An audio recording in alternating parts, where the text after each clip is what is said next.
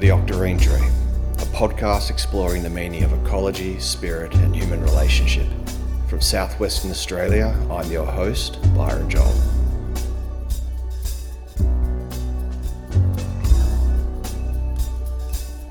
G'day, mob. Welcome back to the Octarine Tree podcast. Today's episode, we are talking to Monica Gagliano, an Italian Australian author.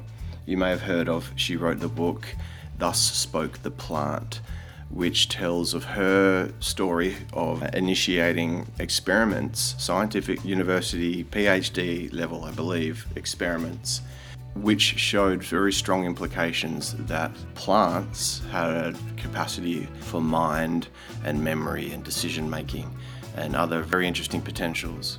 She has pioneered the brand new research field of plant bioacoustics and extended the concept of cognition in plants, which has reignited the discourse on plants' subjectivity, sentience, and ethical standing. Monica is a very, very engaging soul, I have to say very grounded, very open minded, and very human. Her book also covers her personal subjective story as she explored and expanded her own personal relationship with the plant queendom, the vegetal queendom, the realm of the plant. Really interesting stuff. We also discuss the concept of indigeneity, linear time, astrology, ethnobotany, science versus scientism, new and old novel epistemologies, and much, much more. This is a great chat. I really hope you enjoy Monica Gagliano.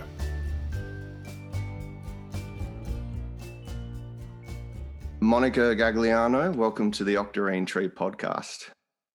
Thank you for having me. You're currently in northern New South Wales, as we were discussing before I hit record. How are you finding the particular biome over there, the subtropics? Is this your first time actually living in the subtropics? Uh, not quite. Uh, I actually lived in the tropics before. I was up in North Queensland. Uh, and then after that, we came to live on the Sunshine Coast, which is kind of like subtropical as well. Yeah. And uh, so um, this is my perfect biomes, actually. I love the lushness and the green and also the fact that it's not as extreme as the tropics can be. So yeah, although right now it's pretty extreme, like we have flooding. So yeah, major floods at the moment. But yeah, you're right. The Northern Rivers region of New South Wales is uh, really special in the way that you have that subtropical growing environment. You've got ample rainfall most of the time. You know, there is Australia is pretty uh, unpredictable in its rainfall patterns, but you, I think the average is somewhere around 1200 mil, give or take. And you've got these mm. these hyper fertile volcanic soils which relative to the rest of Australia, you know, are incredible. Yep. And you do, of course, the summers are really hot and really wet and sticky. But in the valleys, you also get these cooler microclimates where you can actually get frosts. So it's actually it's a really interesting growing environment. Yeah, I love it. It's, I love the diversity, and I think the people who end up living here uh, kind of reflect that as well. Yeah. So you got you find a bit of everything. So yeah, it's a very rich mix of culture and local cultures up there. In fact, mm. I reckon. I have to say, I think it's probably the most food secure part of Australia that I've ever been to. Yeah. For all the reasons just just mentioned, the growing environment, but also the type of people that it attracts so, are those who want to be growing their own food for a start. And secondly, the employment opportunities aren't great because it's quite a sparse, well, a city is a city, but outside of the cities up there, it's quite a sparse population not a lot of work. So people have to grow their own food. Yep. And they do. I worked in the Channon. That put me in contact with a lot of people over there and just going to see the systems that they had built, incredibly abundant. Yeah, it's really beautiful. I don't, I get all my food for the week from the market and it's all being produced locally and it's all fresh. And you can tell when we had too much rain or not enough rain because you can just see it from the stalls. It's like, oh, there is only zucchini and tomatoes this week. Yeah. but that's what you get. And then the next week, it could be completely like the diversity of uh, fruit and veggies is uh, again like uh, beautiful. And so it really allows as well for, you know, living a little bit more in sync with what it's on season and what it's available. And not just because you, uh, and by the way, as you know, when mango season is on, there is plenty of mangoes here too and avocados. Can't go past a good mango. I know. And avocados are incredible. They're such an amazing species. I mean, growing a fat Yeah. on a tree like that. It's amazing. They're one of those species where you you can never tell beforehand, I guess, how far you can push a particular species outside of its home environment. Some have greater tolerance than others. Avocado for a subtropical Amazonian mid canopy species, it's remarkable how far it's thriving outside of its home range. Like in Pemberton, southwestern Australia, Yeah. you'd never suspect that that would be a big commercial region for growing avocados. That's right. I know in uh, South Australia there is a same, like uh, further down close to the Fleurieu Peninsula, hmm which is like again, it's like uh, what is an avocado farm doing there? And yet Right. they're doing really well. Mm. So yeah, pretty amazing.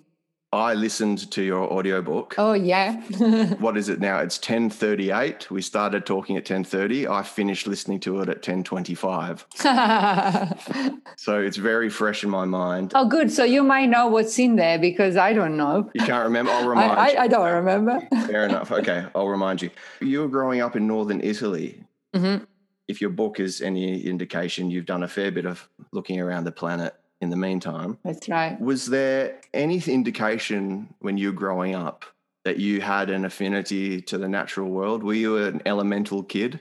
Um, I think I was, but I, uh, as often is the case, either you are given the opportunities and you you thrive in that, or you are completely deprived from opportunity, and so you desperately go looking for it later. hmm And so when I was uh, little, I lived in an apartment uh, in a city, uh, and you know, I mentioned this before. Like for my parents, nature is not a place where you go spending time with. Mm. It's a place where you just uh, you know pass through, or it's useful because you know it might provide you with something, but we didn't really spend time in nature. We didn't go camping or any of that kind of stuff. And the closest to nature for me was uh, well, some of my pet animals. Which even now, if I think about it, oh my god, that's that's uh, like nature entrapped. And yet that was I what I had.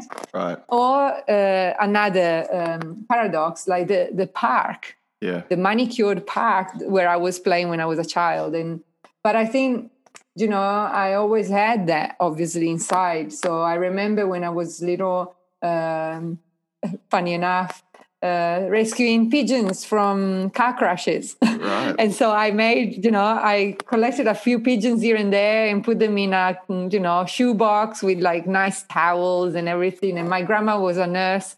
So she would help me make a little, you know, let's fix the leg or Mhm. let's fix the wing. And so that was um, my way, I guess, to connect and look after. And, and also, I just couldn't, yeah, I, I was finding it difficult to understand how other people, especially the adults in my life, uh, except for my grandma, I guess, but how they wouldn't really care about the fact that there were so many, you know, animals and trees. And these, I'm talking about a city. So compared to like real nature, it would be nothing. But yeah, for me, it was um, through uh, starvation, I guess, that I had to then uh, go and find it for myself. Okay. Interesting.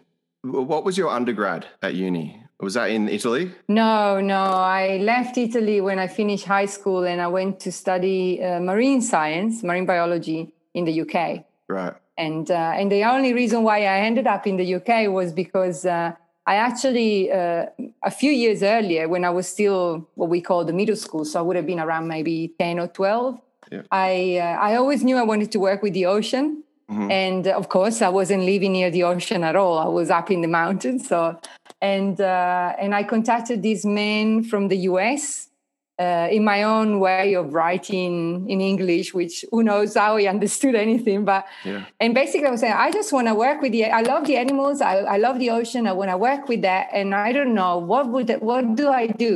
hmm Uh, I want to come and study and work with you. And uh, of course, uh, like uh, in most cases, I think people would not even reply. But this man actually did, and he was like, well, you know, maybe you can look a bit closer. How about the UK? And maybe you can finish school first. Yeah. so, but that really changed uh, something for me because it's one of those moments in my life, and I think in many people's life, when you receive the encouragement from someone uh, at the right time, that is like, oh, so I can actually do this. Yeah. So when I finished high school, I just uh, applied and got a scholarship to go to the UK and do marine biology exactly as I wanted. So that's where I did my training. There's a lot to that that encouragement to children, just letting them know that this Mm. this is a possibility. It's, it's very simple, but it can, it can open up a whole window Exactly. where uh, there wasn't a window perceived before. Like I actually, um, exactly. I grew up down the road from the University of Western Australia Mm. and know that area extremely well. And I'm often actually still to this day, I take walks through the uh, botany area.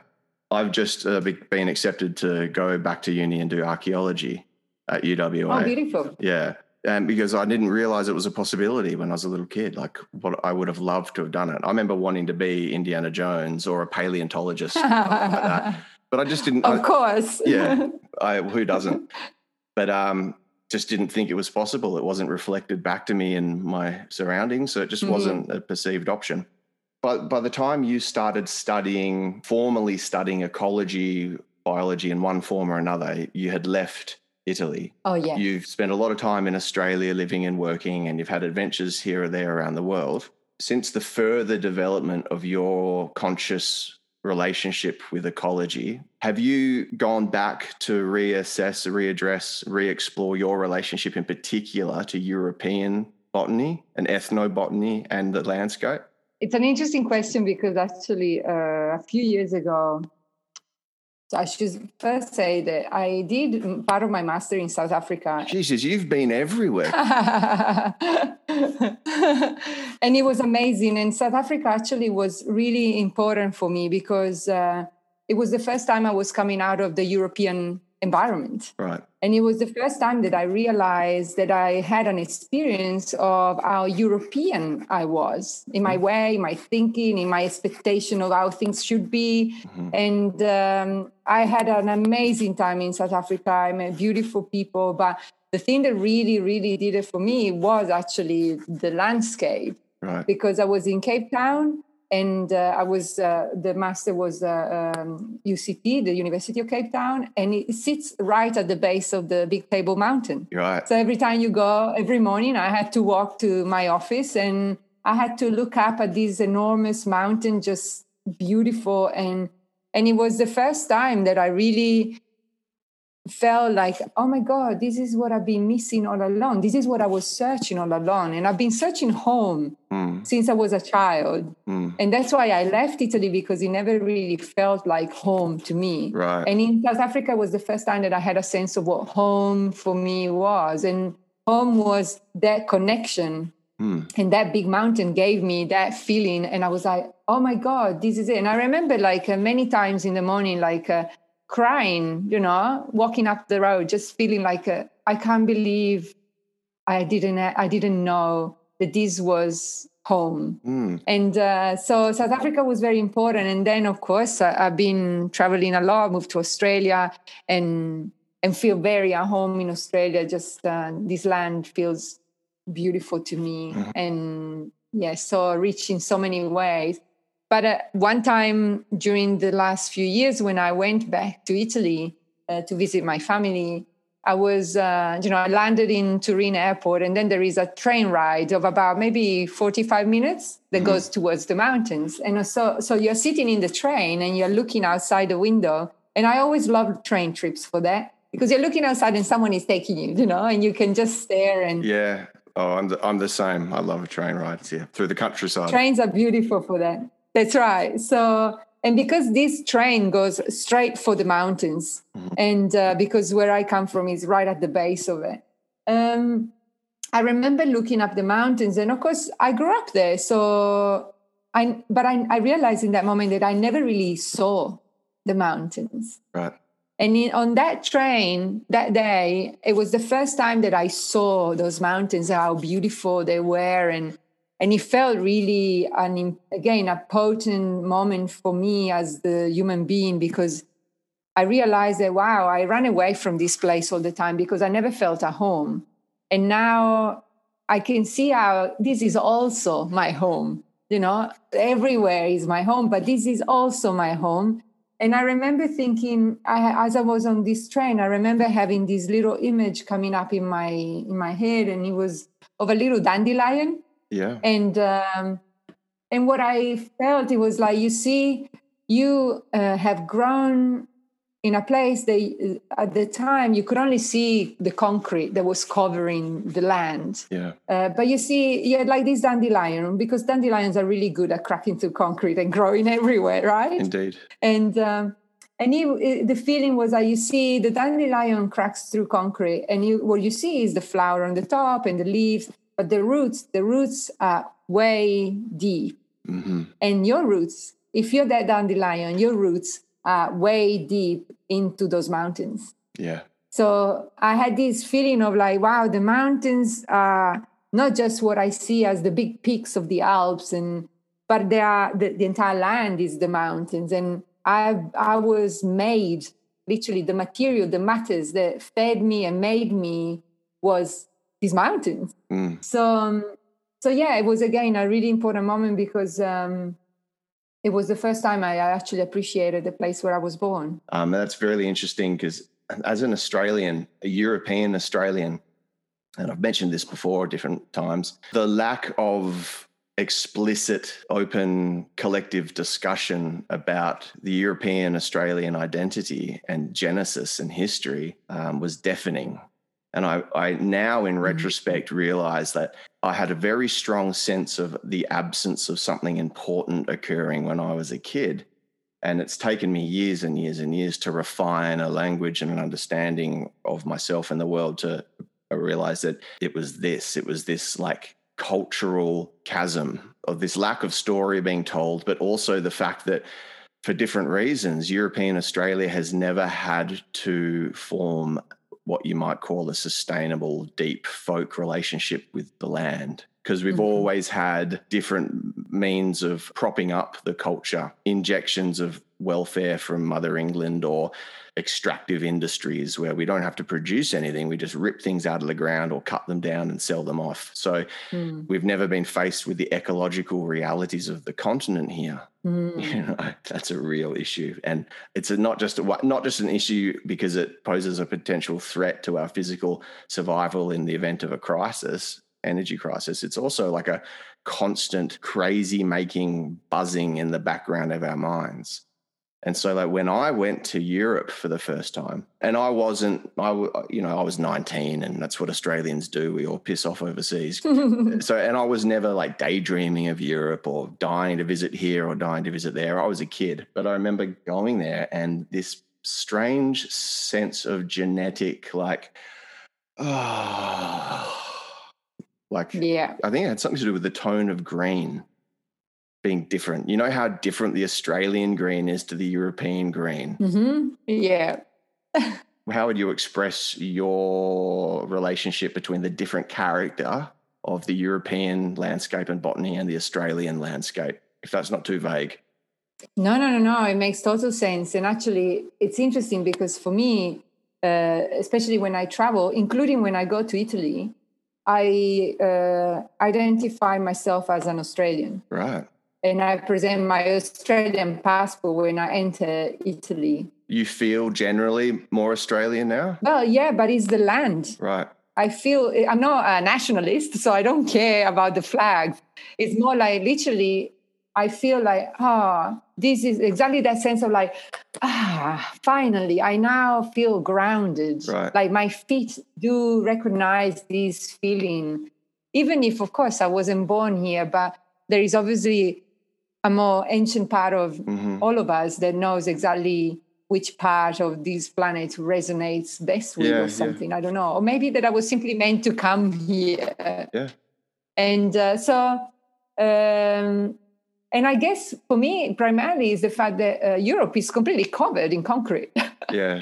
Pretty much, you have like little pockets of national parks here and there, but actually, a lot of Europe is uh, populated, heavily populated, and covered in concrete. And what I was missing, I think, was this uh, space for breathing, which Australia uh, does have. And, you know, it doesn't take us very long. You drive just uh, half an hour really and you're in the middle of nowhere. Yeah. And you can stay if you want if you choose to you can stay in a place that you will see no person for a while. Yeah. And i really love that. And um, in italy or in europe in general it's really quite hard to find those spots and you have to make an effort. And and so i think for me um, the the feeling of the land it's how grounded it makes me feel and so in Italy, I always feel, I've always felt, and I still feel that I, I'm only a visitor.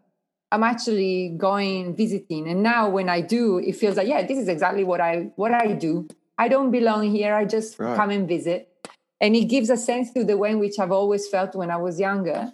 While when I'm in Australia, uh, and you know, it's not that oh my my Australian life is so romantically perfect. It's like of course it's just life full of rubbish and full of beauty and all of that. Yeah. But uh, there is always this sense that, especially when things maybe are a bit difficult, there is always this sense that I can just go for a walk up the road in the national park or you know at the waterfall or wherever. Mm. And I used to when I was at UWA, I used to go to the river mm. from my office on the on campus, I just used to cross the road, be at the river, and already feeling just better, just feeling like, ah, okay. And this feeling is, I think, what really colors the experience of where you are. For me, at least, it does. And yeah, space and stability are two things that Australia offers a sense of and an actual experience of stability, whether mm-hmm. geological and tectonic. There really is a sense of Australia having been laying there doing what it's been doing for a prodigious time period, and it, it's not in a hurry to shift. And relative uh, cultural and economic stability and the space absolutely and mm-hmm. you know european and, and, indigenous australia have a troubled relationship and there's a whole lot of skeletons in the closet that must and will be aired and dealt with and we're seeing that dialogue starting now yeah but there was a bloke i can't remember where he was from i think he was South American as well. But anyway, he said how much he perceives European Australia as having been influenced by Indigenous Australia.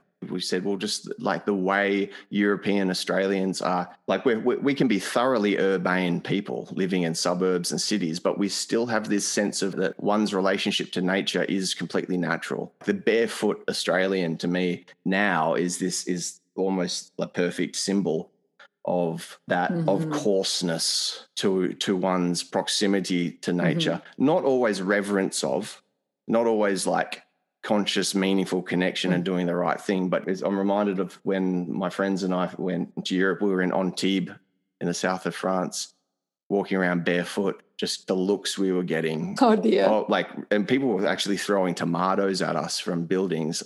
like, we got we got escorted out of Monte Carlo for being shirtless and shoeless. well, I can share a story that is very similar. I went back to Italy once, and um, actually was, which I think in a way is also similar. I had spent a while, a while in South Africa, and after that, I went to New Zealand for a while and so I had been almost away for a year with no shoes. Right. In those two places. And then I went to Italy. and of course, I just like, uh, shoes actually are overrated. In Italy, of all places, you know, like uh, shoes are like, uh, maybe more important than the pope so uh, you do not you don't know you don't mess around with shoes yeah so the idea that i'm going in the middle of town with no shoes it was a big deal and I know from my sister that actually my mom was uh, really upset because uh, she was concerned about what people would say. And I know that people would have been said things, mm-hmm. I don't know what. But, uh, and I just, um, yeah, this feeling of the of the foot on the ground really, I learned that from these places, and of course Australia, like uh, I wear shoes randomly, basically when I really have to, and if it's appropriate you know, because I'm also respectful of the spaces that other people right. uh, enter into. But um, but yeah, I live in a house that is made half of the house is made of uh, rocks and stone. Ah. So like this the the stone that was the rock that was on the land is being used to build this uh, part of the house. So you know i'm on the ground all the time and i'm, I'm barefoot on my in my house obviously all the time. So yeah this uh, connecting the literally with the ground i think it's um it's very important. And and in a way it's really funny because um you know those who have a problem with that especially in country like europe but it makes total sense because to find the actual ground to actually put your feet on the ground that is not concrete it's uh, you have to go and look for it. While you can find you know the ground here pretty easily. So or the ground will find you actually. So uh, i think it's um I, I i never thought of that but it makes sense that the indigeneity of the land itself you know the the yeah. feeling of the land itself would uh, trickle and make us who we are. Right. And regardless of whether we like it or not, regardless of whether we acknowledge that or not. And um, yeah, which also, in a way, highlights even more our not talking about these uh, skeletons in the closets from the past in our interactions as you know the european interacting with the with indigenous people that were here already, um, it makes no sense because actually the same land is feeding exactly. us. And so, in a way, if anything, we are becoming more and more like each other than anything else. And and I don't mean this in a disrespectful way of the different cultures, but um, so the land is, um, yeah, the land is for me what really makes us. Yes, like, and I did think that when when this guy said that we were European Australians were more influenced by Indigenous Australians than we realised. I, I, thought, well, is that the case, mm. or is it just the fact that we are we are li- living upon and resonating with the same energies, and they're going to express in that way? That's right. Yeah, it's interesting. Okay, so to move along to a slightly different thread, one of the main takeaways from your book, apart from the story of your your journey and the revelations or very very strong suggestions regarding and implications on on plant consciousness and similar is re-exploration and a blurring of lines and boundaries between the subjective and the objective. Mm-hmm. I, to me, I, have often find, found it absolutely gobsmacking from a young age that we revere the purely objectifiable, measurable phenomena in a quote unquote external reality. You know, maths is king, physics mm. is something just short of, and then chemistry, and then biology, and then everything else is almost just eye rolling hippy dippy shit, including like psychology mm-hmm. and all the rest, according to the mm-hmm. the gatekeepers of academia. But in the meantime, we are encouraged to dispose of our very uh, subjective experience as at best a secondary tier of phenomena. Mm-hmm. That's I, I've gone. There's no other way to say it. That's fucking insane. It is totally madness to take one's very own experience of reality and then delegate that way, way into the background as a secondary or tertiary consideration. It's fucking crazy. And it's totally indicative of this mm-hmm. schizophrenia that we are embodying as a, I won't say species necessarily, but culture, industrialized culture yeah. at large. I have great appreciation for the scientific method, and its efficacy is obvious in what it has allowed us to do. However, we've placed way too much faith in it as some overarching grand epistemology. Religion. Mm. Well, that's what's occurred now. Like, can can you speak to your perspective on the difference between what's been called scientism, which is this cult church religion of science, versus the actual pure form of the scientific method? Jesus, that took me a while to get out of my mouth. because it's uh, it's actually simple but we in a way i like exactly it's actually a very simple thing that we made very complex and we keep complicating it more and more just because that seems to be a good way to do things. Um, okay so the scientific method is one thing. The practice of science and now in the culture of science is a very different thing. Mm. so the method is just a tool And like any other tool, you can deploy it when it's appropriate. And also, it might not be the right tool to apply, to apply in every circumstance. Mm-hmm. But when the culture of science becomes this um, gover- governing culture, mm-hmm. because I don't want to say dominating, because uh, I think that it's a bit too strong, maybe, but governing so it's giving directive. It's close. Yeah, it's giving directive of how you're supposed to experience the world.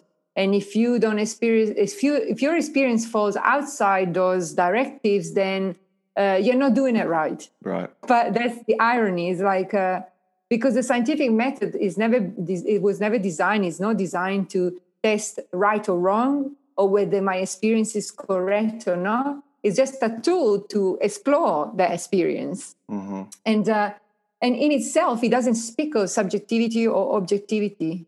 So it's the cultural science that then has made it like it has to be in a particular way to be right.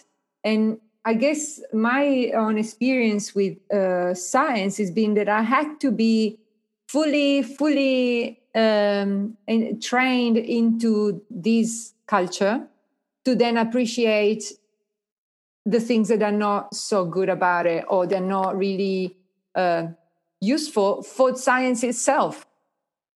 So, for example, the the aspect of subjectivity in science is like, well, you talk to any scientist, and in the privacy of their own closet, they will totally acknowledge that without the subjectivity there are which creativity is part of mm. there would be no science mm. so how do you come up even like how do you think of numbers talking about maths right how do you think of numbers or how do you think of things that don't even exist how do you think of abstraction mm. if you're not using your creative self which is your subjective self mm-hmm. there's nothing objective about maths um, but then it is uh, portrayed by a certain culture as the the maths is the objectification of science, mm. and it's like, uh, I I don't think so. But you know, in my experience, uh, what I've started doing, um, and I am working actually with anthropologists and philosophers and artists to trying to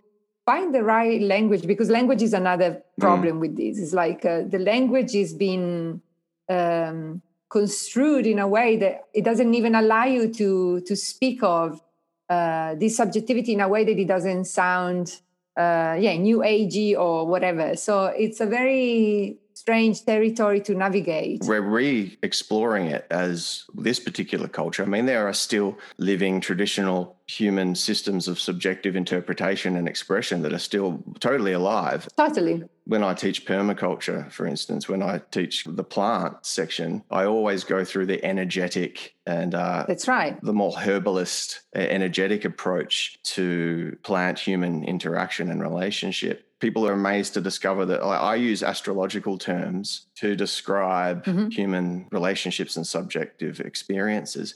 Forget whether what planet in the sky at what time is doing what to what, put that aside for the moment. That language to explain yep. through a symbolic form and a whole chart of, of correspondences the subjective experience of being a being they do exist, but you're, you're, correct. People turn their noses up at that. I think I guess we've just been trained to think and feel that anything sounding like that is disposable, hippie shit. Not as not acceptable. Actually, it's not acceptable. It's like you can do it over there in the privacy of your garden if you really want to, but don't bring it here. Right. But that's the yeah, thing. It's almost taboo. But it is totally a taboo, and that's why the work that I'm doing with this, uh, especially with some of the anthropologists, is exactly about that. It's like okay, so until this kind of conversation remains in the privacy of little gardens and permaculture circles and biodynamics farmers and all of that, it will remain as this fringe that is like, yeah, but the real thing is over here and science has the word on this. Mm. But what if uh, we bring this right in the center of science? Right. so, and so what we've been doing is like uh, uh, we are in the process for example at the moment to write a paper uh, on the making of an experiment. Mm-hmm. and an experiment that apparently looks like it's failing. Right. And in that context is like so there is a clear question with the experiment. And in this specific case was about decision making and choice in pea plants and uh, I set up my experiment according to the rules that I know and uh, following all, respecting all the rules of a proper scientific approach. Mm-hmm. And uh, and the experiment seems to fail. And the way in which uh, we are judging even what fails and what doesn't is based on expectation of what it should be. And so in this case, the choice that the peas are making is not the choice that I'm expecting them to make. But it's not just that, they are making a different choice. Mm so it's not that they're all going randomly, and so the experiment simply is not doing anything. But no, no, they are all uh, agreeing of making a very specific choice, simply not the one that I thought they should be making, given the setup. Yeah. So there is a choice being made by the plants, and it's just I don't understand what this choice is. Right. So the only way forward for me in this case was to actually acknowledge that there is another in this experiment, that I am part of the experiment, not this detached outsider, but I am part of the experiment. Mm-hmm. The plants themselves are not just objects that I can test, but uh, they are they are making the experiment with me. And in their behavior, they're telling me, yeah, yeah, we know what you're saying here, but actually we're choosing this way. Right.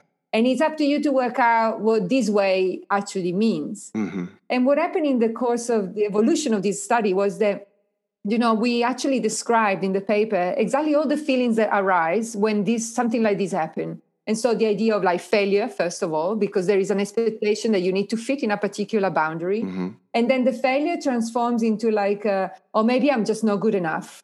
Maybe, maybe, I don't know. And there is always this you know this uh, self um, rejection. yeah exactly. There is a rejection because there is already on the plate in the system there is already another bits of information that i have acknowledged because i can see it. But i if i acknowledge that i need to acknowledge that i need to take a different route to my experiment. Mm. and so then it transforms again into okay so let's say that i acknowledge that plants in this experiment are collaborating with me in co-creating the answer. Mm-hmm.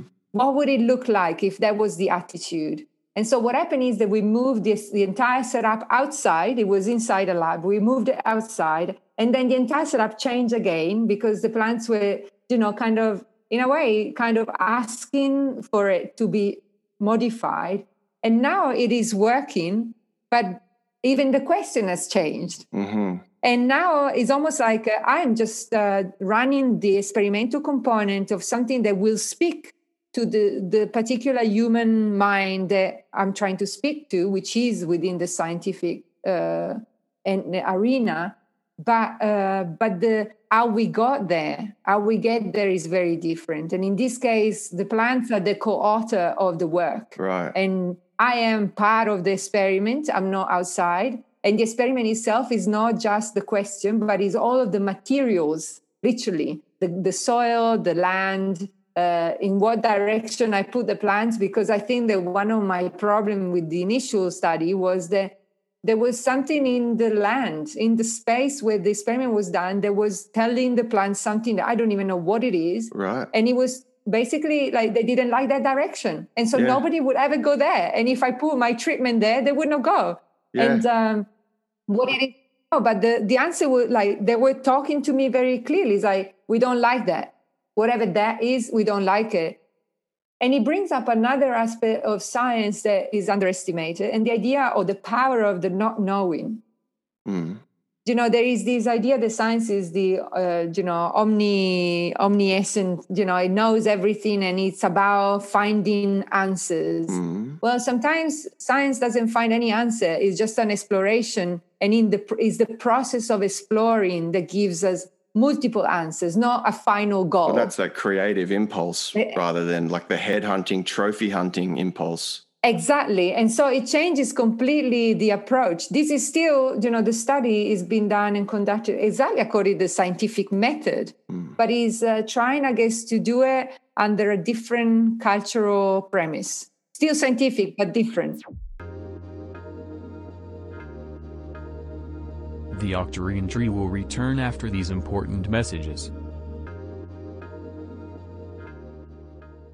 To my mind, in The Invisible College, when Vallée says, in looking at the effect, not asking the question, what is it, but what does it do?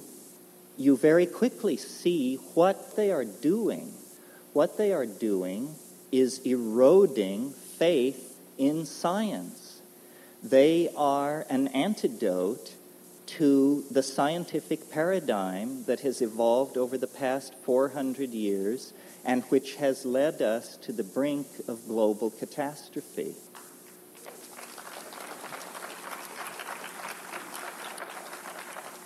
Within the structure of the human psyche, there is phenomena can be induced not by the egos of men and women, not by their institutions, but by the overmind, the, le- the collectivity of the human species, phenomena can be induced which are so corrosive to the ideologies currently in place that their underpinnings are cut away, their validity is called into question, and their programs for social development and control are invalidated and destroyed.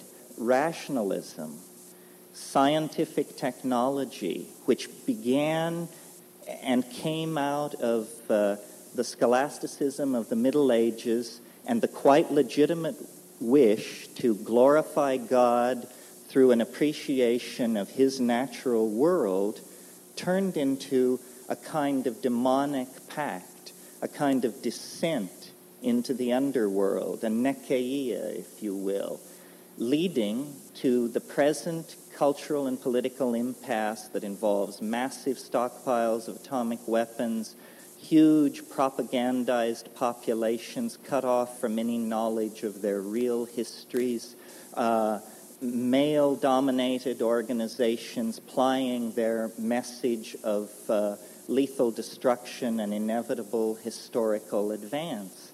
And into this situation comes suddenly an anomaly, something which cannot be explained.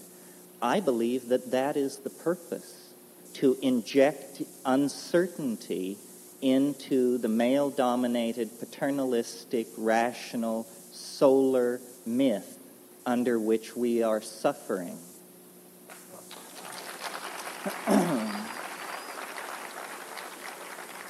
so, an assertion of herself by the goddess into history, saying to science and paternalistically uh, governed and driven organizations, you have gone far enough. We are going to turn the world upside down. Your science is going to be shown up for what it is nothing more than a pleasant metaphor usefully extrapolated into the production of toys for healthy children. That's what science is good for.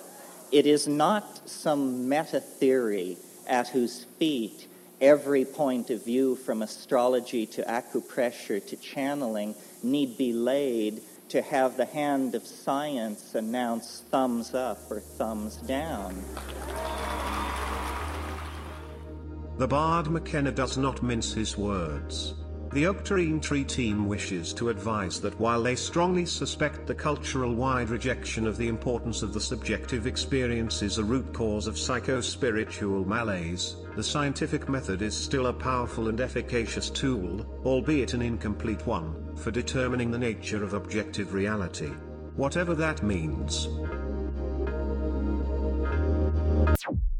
This will be a fascinating thing to watch over the next generation or two as the rigidity of uh, scientism the religion of science mm-hmm. slowly starts you know its grip is slowly starting to be loosened people's minds are opening up to the fact that it's a tool and perhaps it's a very very important part of a greater toolkit yeah. And we have other parts of that toolkit that already exist within different living or even quote unquote extinct in search of a better term human cultures. And there are others that we have even yet to discover. There are things that we haven't gleaned yet or with you know at least within living memory. Mm-hmm. and watching this greater epistemological with, I don't know whether it'd be a system, whether or not it's codified rigidly like the scientific method, but just watching these new ways of deducing truth emerge is going to be fascinating because it's, and it's not just because it will give us a capacity to manufacture ever more cool, lucrative toys, but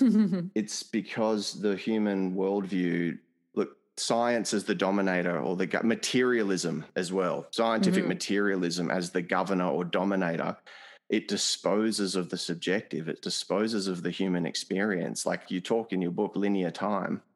Now, I think linear time is close to being the hub of the issue, close to. I don't know if it is mm-hmm. it. I'm mm-hmm. still foggy. But this idea that everything else is just disregarded. We have this centralized imperial regime, like this net that is cast out from Greenwich and captures the planet. And it's the only important thing, and everything else is disposable. You don't matter. Your internal rhythms don't matter. All that matters is the efficiency of imperial time. It and that trickles down into every aspect of our of our experience i think. And we're dealing with I, I, think we are dealing with collectively like this sense of perceived death of spirit. Yeah. It kills our sense of and connection to spirit. Mm-hmm. this thing we call the human condition this state that we're in and that many people are asking questions about this schizo worldview what's its root cause that's a big question, right? Yeah. Do you have a sense of like at its root, what are we dealing with? Well, there are lots of things in this in this uh, question. Uh, one, I guess, the important thing, and of course, what I'm going to share is um, my experience. It might not be true for everyone, and that is also part of the thing that there is no one way because otherwise we're just going to do the same as we already done. There's like oh if it's not science it's something else but it's always right. there's one perspective that dominates everything. yes, so this is just one perspective amongst many possibilities is mine. And it doesn't have to be correct for everyone or for anyone. It's for me. Sure. But um so first i find it really uh, kind of funny that uh, a society that is so materialistic like ours uh, actually care so little for matter. So as you said, it's like we discard it, we don't care, we don't even care about our bodies right. really, because if we cared, we wouldn't uh, drive them to the ground as we do. And then, so that in itself is already a sign that even what we say we subscribe for, like materialism, mm. is actually we don't even understand what that is, because uh, otherwise, um, where is our love for matter?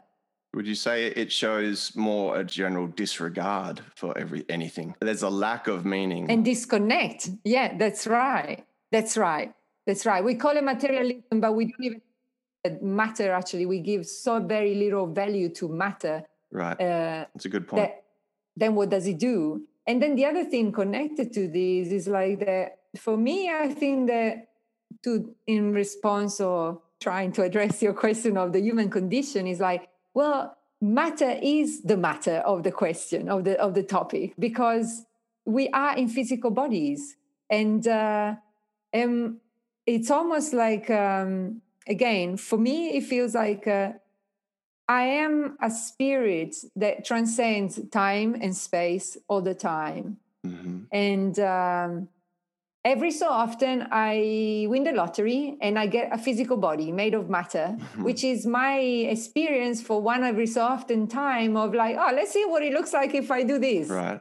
And in this reality, particularly, which is a material reality, I need to have a material something to be able to interface and interact. Mm-hmm and uh, and that's why then when when my little uh, story is done i'll just uh, give back the materials yeah. that get recycled for making someone else's body. Doesn't have to be human. And it's all done. And i'm just going to be back to spirit. So the dying is actually when we don't understand that. I think for me the dying is uh, when we are living and we don't appreciate that uh, we are not caring for the material so the, the materials that makes us as the human beings that we are, not the spirit, because the spirit is almost like you're there always. But the material and, and having the opportunity to be given this material so that you can come in this form once every in a while, that is the really cool, wicked thing. That's the special, like you won the lottery. Mm. Off you go and enjoy the ride. And uh, and then of course then stretches because if you don't care about the matter, then you don't care about the the all of the matter. You don't appreciate that the matter. So we go back to the land and the ground. That same matter is the matter that makes you. Wh- Why don't we care? Because I, I think misunderstanding, we don't understand who we are.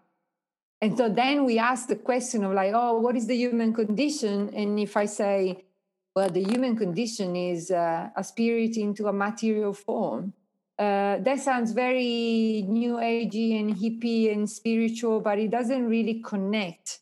And so I think that in a way, that's probably why a lot of indigenous um, and again i speak for myself my in my experience the people uh, that i have interacted in an indigenous context are often very very grounded people Right. there is no fluff there is no like they're really like they are here Mm. fully here and i think what i learned is like uh, yeah that's right. If you're looking for yourself be fully present here grounded which means really embody the spirit and the body that you are. And uh, which of course it doesn't mean like uh, be obsessed which is what Right. we do. We obsessed just with the physical body or at the same time be obsessed just with the spiritual. Because we see these a lot in you know new agey or As separated. yeah, exactly. Spiritual circle are as bad as the full-on materialist on the other stream, where you know it's all about the spirit. It's all about how many hours of meditation I'm gonna do, and it's all about that. and then I can be unkind with people around me because uh, they're different than me anyway, and you know I don't care. Uh, what was it? Robert Anton Wilson called it being a cosmic schmuck. That's right. I strongly, I do strongly suspect these marching orders we've been given to pay attention to linear time exclusively. I strongly suspect that has a lot to do with us being pulled out of the present. That's right. Not just the concept of linear time, which is at very best, it's an impartial expression of, of how time works, but at worst, it is the very thing that keeps us on us to, and on our toes in this anxious state, past, future, keeping up Yeah. with. There's this constant niggling, the wolves at the door sense of not enoughness and race, got to race, got to run oh, I would love to just relax today. Nope, you can't. You've got to do what you've got to do. Like, imprisons us. Uh, there is actually in that there is actually another small comment because I guess it's again another contradiction, and our system seems to be full of that because. Uh, so this linear time that pushes us from behind and go forward and go faster, mm. who knows why, but you know, so we are always feeling in a hurry. And yet, if we do and actually subscribe to linear time, it just means that we're going from birth to death in a really fast mm. hurry. And yet, we are also scared of dying. Mm. So we are constantly rushing towards death again because we don't understand, I think, what death really is. But and we are in constant fear of that moment, and yet. Uh, every day we have an opportunity to just slow down and just like enjoy the ride and we don't contradiction Pink Floyd lyrics is is it the song Time? Actually, funnily enough, is it Time? Um, off Dark Side of the Moon, where they sing, "Hanging on in quiet desperation is the English way." Industrialized culture, they're just there's this sense of people have just gotten used to a panic. that's right our anxiety in, in this culture either expresses itself overtly close to the surface of one's mind and visible expression and then we, we're told we have an anxiety disorder and or and i'm talking about the majority of people not everyone i still perceive it being there but it's pushed right down and they just get on with it and there is a deadening you know because the, there's this this Yeah. calcified emotional energetic kind of husk around that panic we're panicky we're petrified of death yeah we are petrified of this whip behind us being cracked. Hurry up, hurry up. We have a sense of like a fear of regret. Oh, I'm wasting time. I'm just killing time. We are aware of these things in the back of the mind, yes and it's in one big pretzel knot, and uh, we we don't know what to do with it. We currently we we don't have the tools currently. That's right. And yet, I, I find that when we, like, when you go, and and I return to the land, when you go out in on country, that's exactly what you do. You you're forced to slow down. If you're really connected with country, you're forced to slow down and just like again, as at least this is my experience, you have this sense of like, oh, I could be here forever and also for a second, and I don't really know what the difference is. Mm. And that's where time breaks down, the, the linear concept of time breaks down, and you have this feeling of like, oh, actually, there is a sense of infinite, infinite time. Yes. An infinite space, and it's much softer, isn't it? Absolutely, and I think um, maybe I'm hoping. I guess this is my hope that um, maybe this is why a lot of the indigenous voices are really rising now because that's how they live.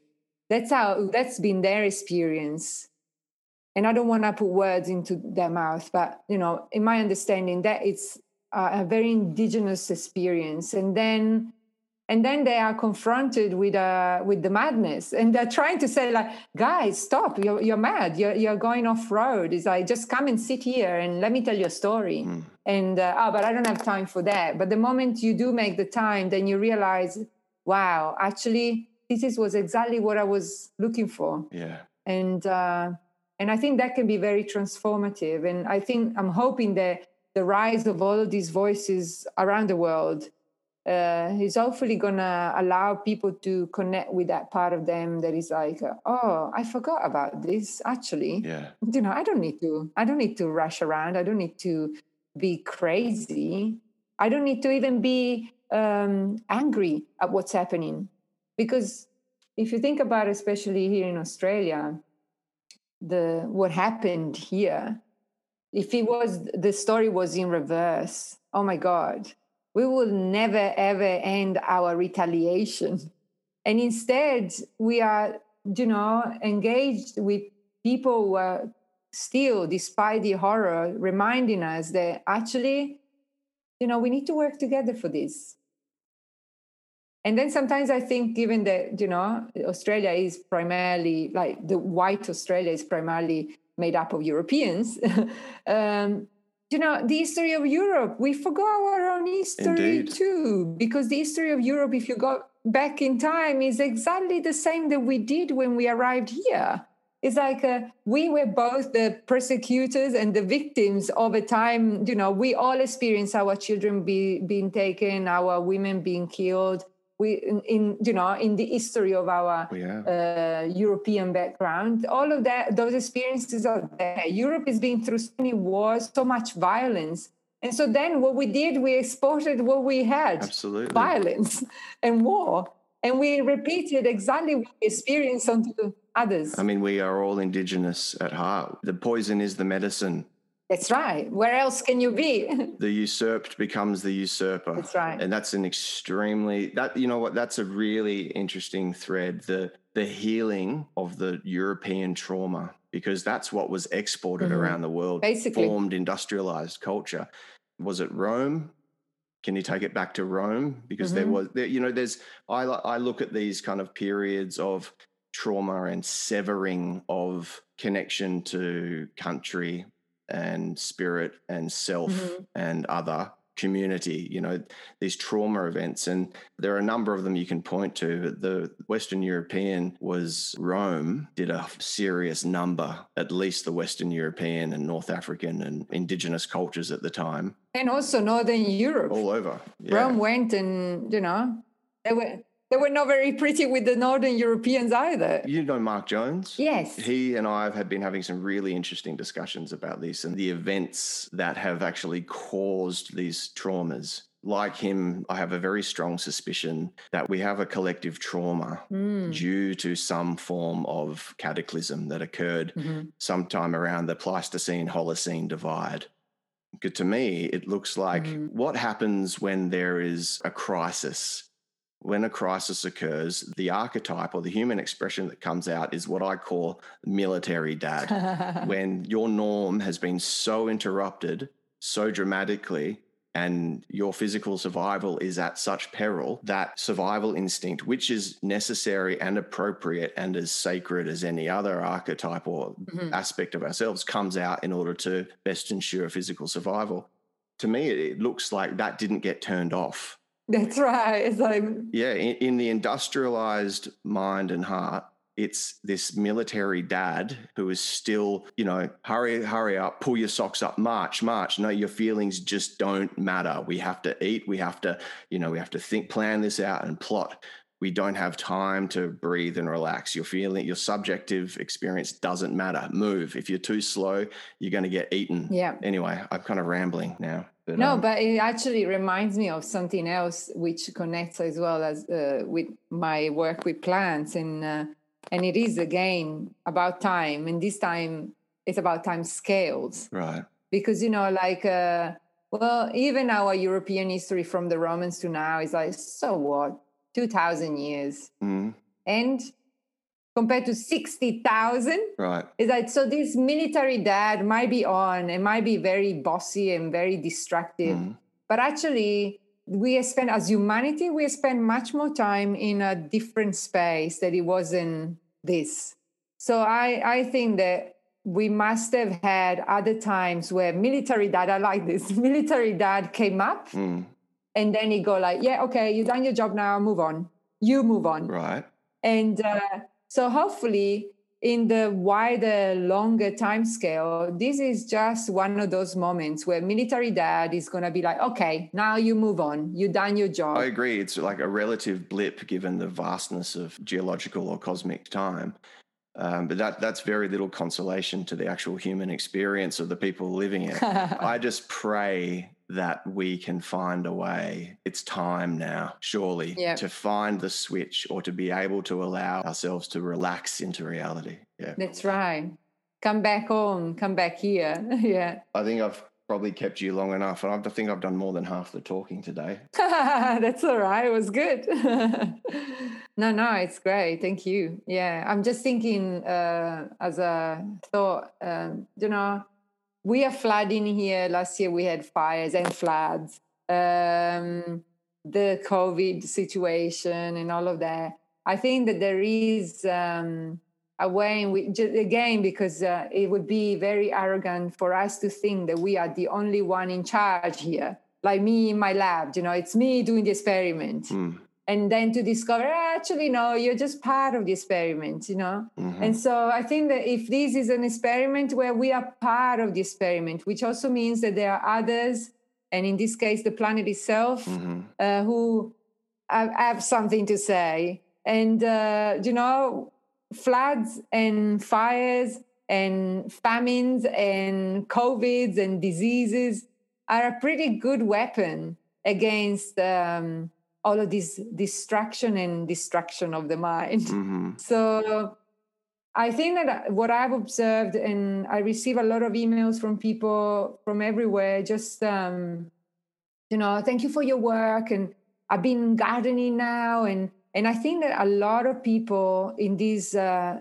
maybe that's what we needed. To, we needed to be constrained and squished so hard Mm. To find like, uh, oh God, I can't breathe. The only thing I can think of doing is I'm going to plant a veggie patch Yeah. or I'm gonna plant, I'm gonna put some plants in a pot, even if it's on the windowsill. Yeah. But this basic need for connection with what really matters, life, I think we are all experiencing that in different forms. And so I have, I don't have faith in anything in particular, but I trust life very much so Mm. and I um, I would like to I, I want to trust that all that is happening is exactly perfect as it is with all the tragedy and all the pain because it's already moving us in a different space in one year I think that more people than ever have actually reconnected with the plants than they have dreamt of doing before Mm. when uh, 10 years ago we were talking about plant blindness and now and it would look like some sort of fringe things to talk about and now so many people know what plant blindness is and there are actually you know so many artistic and creative initiatives to you know cure or address plant blindness because they know that we are ready and so i think actually change is already happening and as often is the case you only recognize it in hindsight Yeah. so hopefully we will be able to say, wow, that was a wild ride and we made it. I do agree wholeheartedly. And you've actually answered one of the whole list of questions I haven't gotten to about the meaning of history and where we're at at the moment. but yes, and I agree totally. There is, I, I'm watching it like the local permaculture school is just inundated. All of their courses selling out, having to put on extra courses. It's on the tip of mm. people's tongues. Even, Beautiful. you know, the psychedelic revival and medicinal application of That's it, right. all of it, rewilding. Yep. It's actually a really exciting time to be alive and within these fields. That's right. And I guess maybe uh, the job that we have at this point is, uh, uh, and again, I speak for myself, but when I interact with my science colleagues, I just remind myself that they're the ones that cannot see Mm. the entire picture. You know, they're the ones stuck in linear time and they can only see what linear time allows them to see. And what, so it's almost like, uh, well, they're in a trance. They, it's not their fault if they're so um, fixated into this position. Mm. Uh, so, but then it is a responsibility if you can see a little bit more. It is then your responsibility to try and not tell, but show how it can be possible to have multi universes present. And, you know, this is Viviero de Castro. It's like, uh, this doesn't mean that, uh, you know, this means that all perspectives are coexisting. Mm. They all are different worlds and they are all coexisting at the same time. And um, and then the place becomes a very interesting place to play. this this space is gonna be fun. Yeah, well, then we go from this human experience where we feel like we are this lone orphan species to realize that we are in a Garden of Eden surrounded by brother and sister species. Absolutely. Monica, thank you. I really enjoyed today's chat. So Before you go, could you let the listeners know where they can go to get hold of your work or see what you do? Uh, yeah, well, um, most of the things are on my website and Uh-huh. it's uh, www.monicagagliano.com. And I guess the only other thing that maybe there is something that is coming up recent, like soon in April, and maybe listeners are interested. It's free, uh, but you need to register. And it's a symposium. There is um, it's one day on the 9th of April for us in Australia, and and it's going to be i think very rich because it's about the mind of plants. And there are some beautiful people coming to share.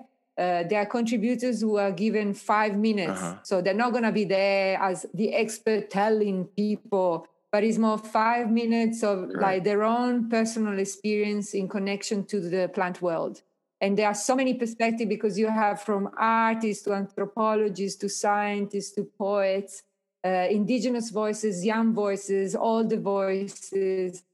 Uh, I think it's gonna be beautiful. And so, yeah, if you feel like it, um, come register and come online. And we have some things uh, that are interactive for people to actually get out of the uh, the office or the room where they're sitting in front of the screen and, and connect, really go and do something. So um, we're trying to make it as interactive as we can, given the, the constraints, but it should be fun. So if anybody wants to, they're welcome. Yeah, I've registered for that. Is it the Mind of Plants Symposium? Was that right? Yep, that's right. Okay, great. All right. Well, Monica, thank you so much again. I really appreciate you taking the time. I've really enjoyed today's chat. It was awesome. Yeah. Thank you to you, Byron. I enjoyed it too. Okay. All the best. Have a good day. Ciao. See ya. Ciao.